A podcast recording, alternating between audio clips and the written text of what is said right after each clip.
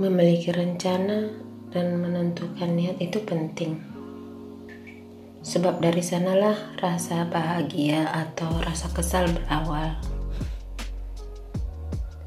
Apa yang kamu khawatirkan tentang hari ini adalah hasil dari semua rencanamu dan akan terjawab nanti di penghujung usia bahwa rezeki dan semua urusan duniamu sudah tertukar dan pasti akan terselesaikan nanti.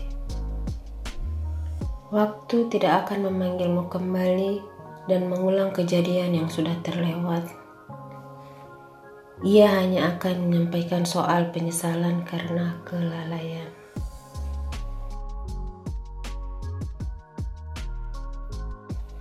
Dalam hidup, terkadang manusia hanya berkutat pada bagaimana hidup enak dan nyaman untuk hari-hari berikutnya tanpa menyadari bahwa enak dan nyaman yang sebenarnya adalah bagaimana setelah selesainya dari perjalanan dunia. Ingatlah selalu bahwa hati itu suka bergonta-ganti rasa. Di waktu pagi ia semangat dengan tekad bulat, namun ketika malam tiba, mulailah datang keraguan dan dilema.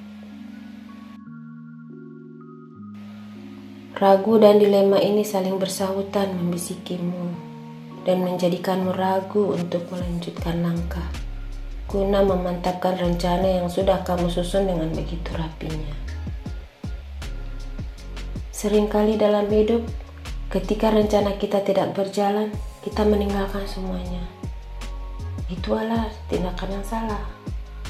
Mungkin apa yang kamu rencanakan kurang realistis, kah?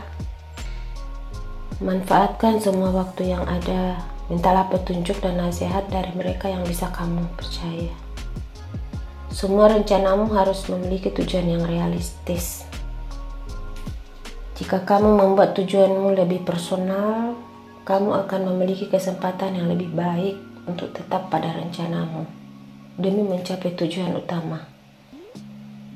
Jangan hanya diam pada satu tujuan. Kemudian tingkatkan atau tambahkan rencana-rencana lain untuk menambah pengalaman. Lebih baik belajar bagaimana berjalan sebelum kamu lari di pertandingan maraton. Di atas semua itu, kita harus selalu mengingat dan mengembalikan semuanya kepada Sang Maha Pengatur.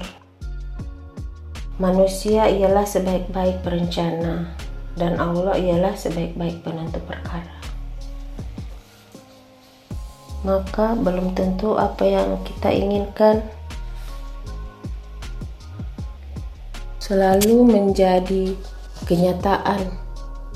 Juga kenyataan yang didapat belum tentu sumber kebahagiaan.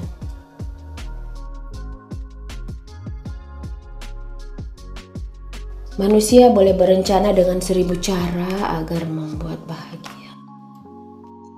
Tetapi Allah menjadi muara ke mana keputusan akan dibawa. Satu lagi, apa yang kita rencanakan belum tentu baik untuk kita. Maka Allah maha mengetahui yang terbaik di antara semua rencana itu.